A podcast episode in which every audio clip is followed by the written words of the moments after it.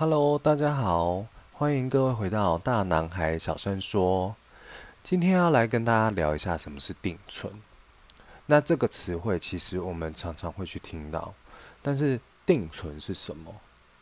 跟一般我们把钱放在银行啊、放在邮局账户里面有什么样的不同？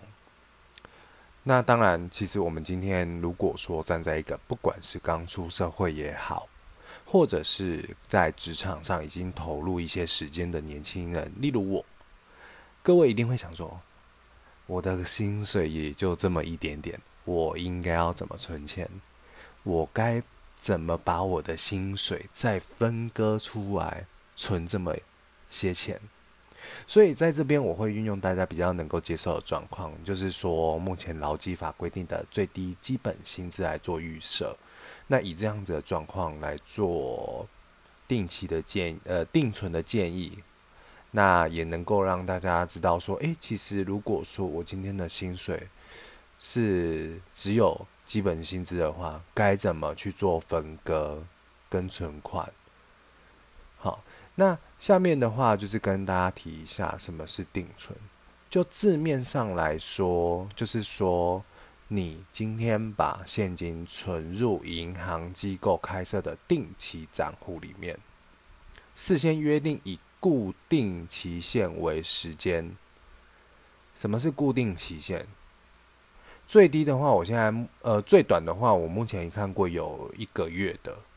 那最长的话，当然就是看每一家银行他们的状况。好，那以高于活期定存的呃活期存款的利率获得回报，期满之后可以领取本金还有利息的一种存款方式。这样子，大概大致上的说明是这样子。那如果说我们今天是一个上班族来说，就以我自己本身呐。如果说我要做存款的方式当做我自己的理财的话，划分的方式依照每个人的情况会有所不同。如果说是最基础的话，我会建议划分成四等份，依照重要性，呃，依照重要性的话是以下这四点哦，认真听一下，这是重点。第一份的话，固定开销，固定开销里面包含房租、水电。电话费、交通费，那房租的话，如果说你今天是住在家里面，你就要看你今天要不要给爸爸妈妈一些孝亲费啊，还是说补贴家里面一些生活费什么的。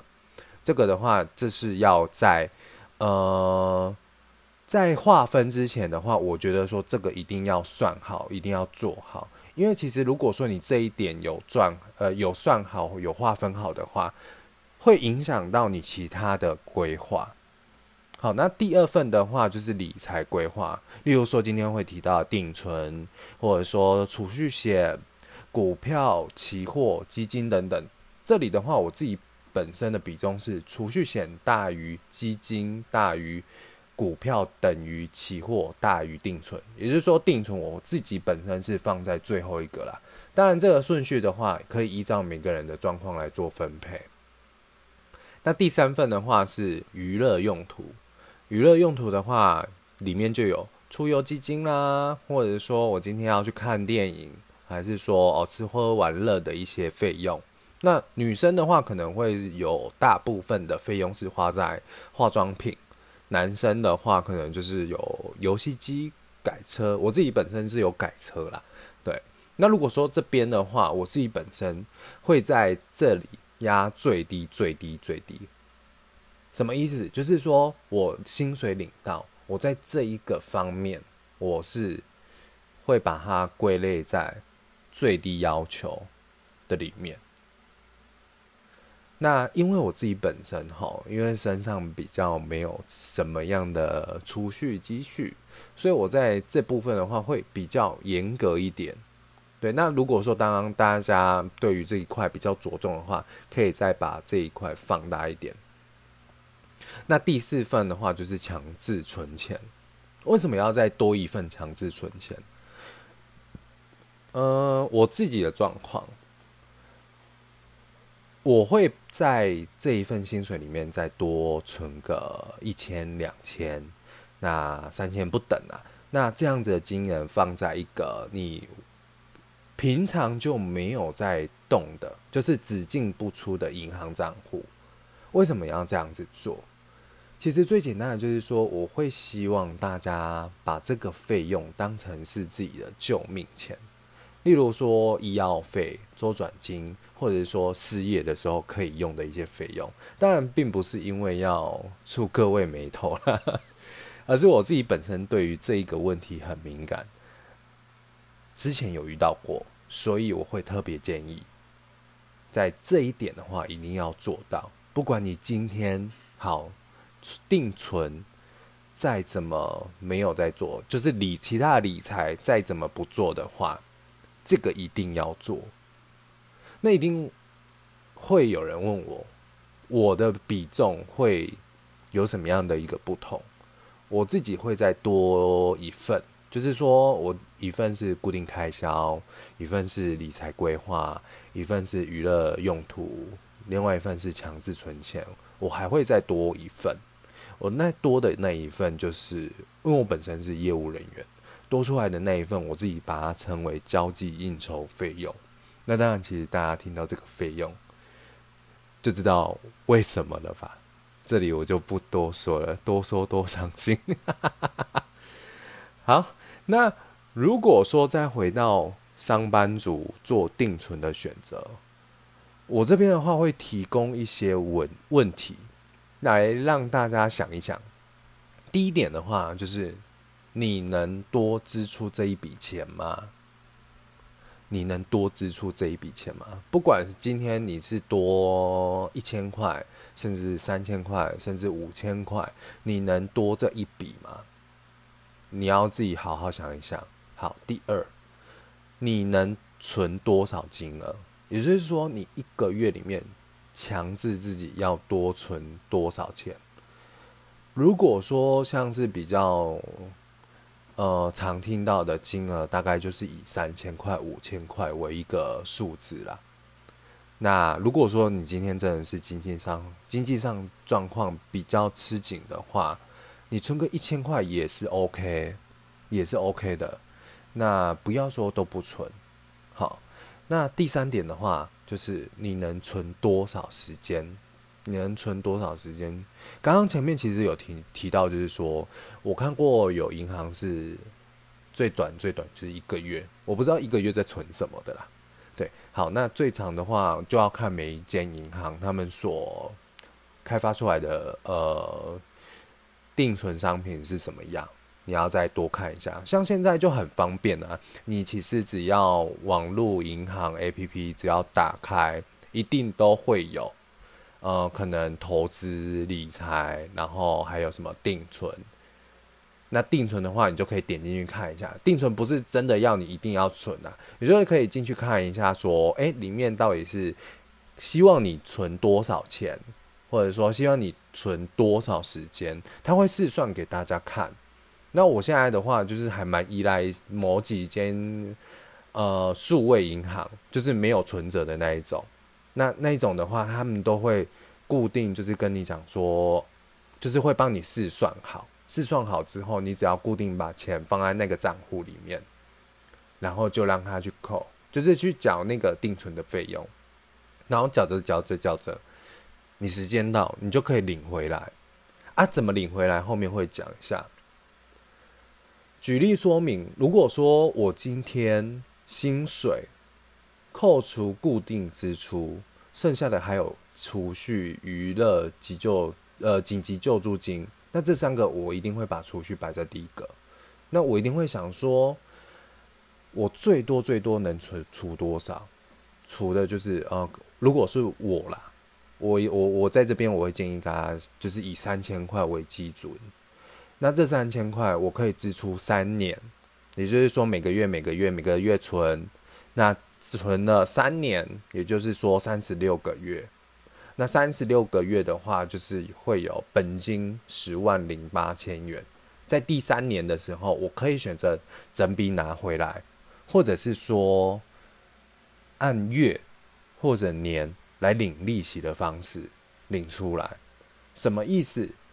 整笔拿回来的方式有点像是今天我把小猪公铺满给杀掉了。诶，存满了哦，我要把它拿出来喽。我把全部的钱拿出来之后，结果爸爸妈妈因为奖励我把小猪公存满了，所以又多给我一些零用钱当做奖励。好，今天小猪公就是等于银行存进去的钱就是你的本金，也就是说刚刚讲的十万零八千块。那爸爸妈妈给我的奖励的钱，就是银行根据利率计算给你的利息。我前面有提到，我目前看到定存最高的趴数是一趴，银行就会根据这个趴数计算你该给你的利息。好，好，那第二点的话，就是按月领息的方式来领取你的定存的利息。这有点像是神话故事常常会有提到的聚宝盆的概念，就是我今天把钱放进去，那个钱却源源不绝的生小钱出来，而原本放进去的钱，我就不要去动，就不要去移动，不要把它取出来，然后我就拿着那些源源不绝生出来的小钱来买东西，呃，买饮料、喝吃喝玩乐，然后。呃，可能买比较贵重的东西都可以。那今天的话，聚宝盆就是等于银行，那放进去的钱就等于你的本金，源源不绝的小钱就等于说银行根据利息计算给你的利息。呃，两种方式的话，我个人会喜欢按月领息的方式。如果说你整笔拿出来，也就是说，好，今天是刚刚的举例说明是十万零八千块，十万零八千块是我整笔把它领出来。可是我这这钱我要怎么去做运用？去当买车的头期款吗？哦，也是可以，也是可以。可是如果说你今天是用按月领息的话，十万零八千块，我还是放在银行里面，我还是有那些钱，可是我不会想要再去多花它。我就是用那些钱当成是我，呃，就是那些利息的钱来当做是我自己本身的一些零用钱，零用钱，那是不是就会增加你在基本薪资这边不足的地方？那是不是基本薪资那边就有更多的运用空间来使用？我自己本身的话，我会希望说是按月领息。可是如果说是整笔拿出来的方方式啦，我另外还会再建议做另外的储蓄。例如说，哦，好，我今天再买另外一个定存，会有其他的定存是说整存整付。整存整付是什么意思啊？我刚刚讲的那一些是零存整付。不懂的人可以在留言的地方留言给我，那我会再做详细的说明。那整存整付的话，就是说我今天把十万零八千块一次存入银行里面，然后我就是等它生利息。可是这是代表说你已经有十万零八千块的方式，呃，十万零八千块的方式来做运用。可是今天我还没有十万零八千块，我要怎么办？当然就是先做零存整付，零存整付或零存零呃零存整付对。那现在的话还有其他很多方式，像是我我身边很多朋友他会把这一笔钱就是拿去做投资，买股票，现在很夯。从疫情去哎去年疫情前。我就是过年前，去年过年前，我在台积电的朋友就有提到跟我讲说，哎，要约我一起去买台积电的股票。可是因为那时候我刚好遇到要过年，然后刚好身上有那个年终奖金，然后我想说，哎。好像可以，可是后来算一算，我自己本身还有一些费用要去做支出，然后当然还要给家里面钱这样子，那所以就没有跟着去买。然后后来台积电的股票的价价格就一直高涨，一直飙，一直飙，一直飙。然后当下的时候，我整个超低落的，你知道那种感觉吗？那种感觉就是干原本那些钱，我拿去买台积电的股票，我再把它转出去，我是不是又有另外一笔钱呢？可是后来想想，就说嗯，算了，我自己本身也不是很爱买高，就是也不是很爱玩这种高风险的一种。呃，理财方式，我我自己是比较稳健型的，呃，存款方式，所以在投就是股票那一边的话，我会比较不去涉略。对，那后来我就想说，哎，那我可以其实可以把这笔钱去购买六年期的储蓄险。那购买六年期的储蓄险之后，我六年，然后让它再做复利滚存的方式。也就是说，其实理财不是单单的把钱放在银行的账户里头，然后让它慢慢领那种一点点的利息。有有些人一定会觉得说，呃，像像我妈妈啦，像我妈妈的话，她就比较喜欢就是钱，她就是放在账户里面，她就是随时都可以动到它，她就是随时都可以运用到它。可是我觉得那种感觉不一样。我觉得，呃，这种感觉会像是我刚刚前面讲到的，你有没有那一笔救命钱？如果说我今天有存那一笔救命钱的话，那我倒不如会觉得说，你把那些其他的钱再放进其他的定存里面，或者说储蓄险里面。那因为我自己也有跟我妈妈讨论过这种这个问题。她会觉得说，嗯啊，迄钱我就是要用的用，啊不爱用的时阵，伊就可能来的伊嘛袂走去。对啦，这样这样子的概念当然是很 OK 啦。那我自己的话，我会想说，哎，那倒不如我就是把那些钱再再放放在其他的位置里面，再剩一点点的小钱出来运用。那当然，如果说有多余的钱的话，那当然运用上的话，是不是在？比原本放在只是单纯放在银行上面还要来得好，对。那其实后面我妈妈有有被我说说动一点点啊，对。那其实她后面有在去做做其他的运用，就跟着我一起做其他的运用，对。好，那我刚刚有提到就是说，哎，我去购买储蓄险，六年期的储蓄险，那我在第七年的时候是不是就有复利滚存的功用？那是不是那些钱又在可以去做运用？诶，那些钱又可以在做运用的时候，是不是那个钱就是又在放大了？虽然那个钱没有放大很多，那大家也都可以去查一下。其实很多家呃保险公司他们在储蓄险上面的话，他们给出来的利率就是那个趴数，会比不管你今天是在活存上面还是定存上面，都还要来得好，都还要来得好。那当然，如果说像我自己的六年级，如果说当然还没到，我自己本身的六年级还没到。如果说六年级到了之后，我反而会转去购买投资型的保单，或者说去买基金。对，那像我的方式就是这样子：我六年存完之后，哎，我再把这笔钱再去做其他的运用。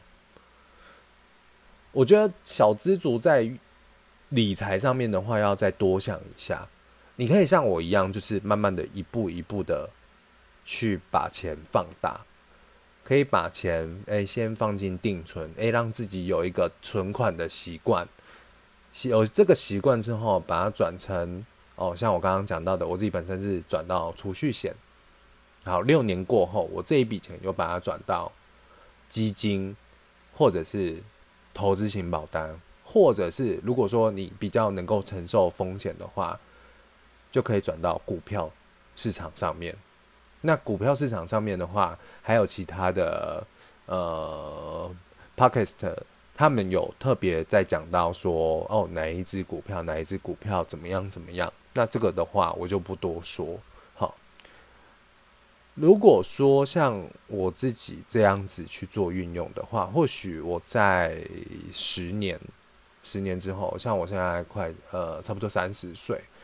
是十年之后，我不知道说我可以把这前面讲的这十万块，变大到怎么样？其实是算得出来啦，只是我现在有点懒。大家的话，那大家如果说有有有有有这个想法的话，其实你可以给我你的想法。那像是我刚刚就是讲到说，哎，我每个月支出就是三万呃三千块，我可以存三年，定存啊，定存存三年。好，那你要怎么去运用啊？你可以把你的想法跟我讲。那这个想法我跟我讲之后，我会给你一个建议，一个方向。如果说你今天是哦，愿意把这一笔钱放在股票市场，那这个的话，你也可以跟我讨论。如果说你有放在储蓄险上面的话，也可以，或者说基金上面的话，也是 OK。对，那我觉得说，其实钱的运用上面不用那么的死啊，全部都放在定存上面。我觉得说，可以再多加利用，让钱去放大。那怎么去放大？我觉得说，就像我我其实上一集有讲到了，我们慢慢的去把小资族可以去做的呃，可以去做理财的方式，再一一的解析，因为。我自己本身在前几年是一个理财白痴，那那时候真的不懂存钱，可是我现在知道存钱的重要性。可是我那时候，呃，我刚刚刚想要做理财这件事情的时候，我我一直在上网爬文，就是看大呃很多大神的部落格啊。啊，或者说 YouTuber 啊，还是说现在很红的这个 Podcast，其实我一直在看，一直在听，一直在看，一直在听。呃，其实讲坦白的，我根本就是听到不飒飒。可是如果说像是我刚刚举例说明的那种方式的话，是不是大家就会比较能够理解说，哦，原来定存是这样子，哦，原来呃整付是这个意思，哦，原来按月领息是这个意思，其实。我今天会这样子去跟大家说明，是因为我自己有切身之痛，应该懂吧？应该听得出来我有切身之痛，所以我会希望说，哎，其实大家如果说能够听我的频道而学到一些基础上面的概念，那我就觉得说，哦，我真的是造福大众。好，那今天的节目就到这边，那。大家也可以在下面留言跟我讲说，哎，你们希望你们听，呃，你们可以听到怎么样的内容？例如说，刚刚有讲到，哎，基金啊，股票啊，但股票我不会去多琢磨，这一点我从第一集就讲过了，因为真的太多太多大神在做了。那如果说像是呃基金、储蓄险、投资保单，或者是说期货的话，那些都可以跟我说，或者说你今天。呃，连定存这件事情都还搞不清楚，欢迎大家来跟我讲。那今天的话就先到这边，欢迎大家追踪我，跟我留言，来跟我讲一下你的想法。谢谢各位哦，拜拜。